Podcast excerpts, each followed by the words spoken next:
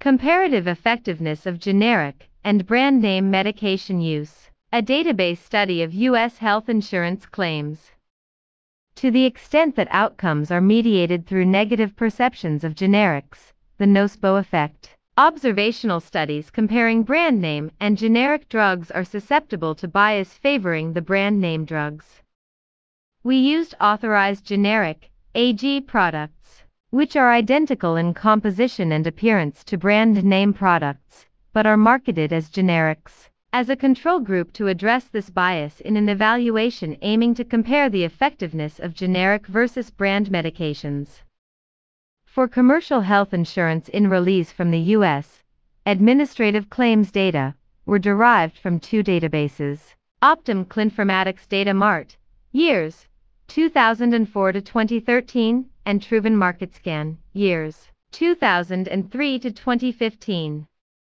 For a total of 8 drug products, the following groups were compared using a cohort study design. Patients switching from brand name products to AGS versus generics, and patients initiating treatment with AGS versus generics, where AGUs proxied brand name use, addressing negative perception bias, and patients initiating generic versus brand name products, bias-prone direct comparison, and patients initiating AG versus brand name products, negative control.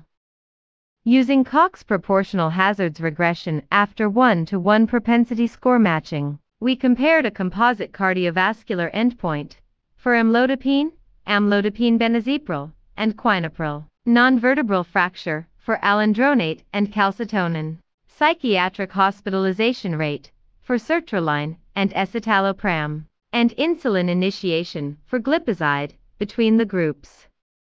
Inverse variance meta-analytic methods were used to pool adjusted hazard ratios, HRS, for each comparison between the two databases. Across 8 products, 2,264,774 matched pairs of patients were included in the comparisons of AGS versus generics. A majority, 12 out of 16, of the clinical endpoint estimates showed similar outcomes between AGS and generics. Among the other 4 estimates that did have significantly different outcomes, 3 suggested improved outcomes with generics and 1 favored AGS, patients switching from amlodipine brand name. HR, 95% confidence interval, 0.92, range 0.88 to 0.97. The comparison between generic and brand name initiators involved 1,313,161 matched pairs, and no differences in outcomes were noted for alendronate, calcitonin, glipizide, or quinopril. We observed a lower risk of the composite cardiovascular endpoint with generics versus brand name products for amlodipine and amlodipine benazepril. HR, 95% confidence interval, 0.91, range 0.84 to 0.99, and 0.84, range 0.76 to 0.94, respectively. For escitalopram and sertraline, we observed higher rates of psychiatric hospitalizations with generics. HR, 95% confidence interval, 1.05, range 1.01 to 1.10, and 1.07, range 1.01 to 1.14, respectively.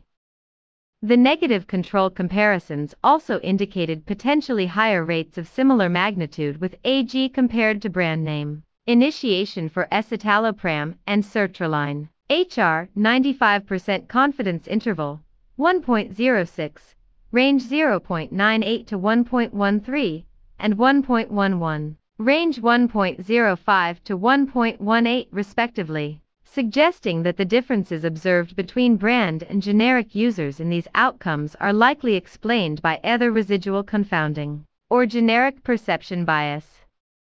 Limitations of this study include potential residual confounding due to the unavailability of certain clinical parameters in administrative claims data, and the inability to evaluate surrogate outcomes, such as immediate changes in blood pressure, upon switching from brand products to generics. In this study, we observed that use of generics was associated with comparable clinical outcomes to use of brand name products. These results could help in promoting educational interventions aimed at increasing patient and provider confidence in the ability of generic medicines to manage chronic diseases. Published March 13, 2019 by Desai and colleagues. A link to the full text article is available in the show notes.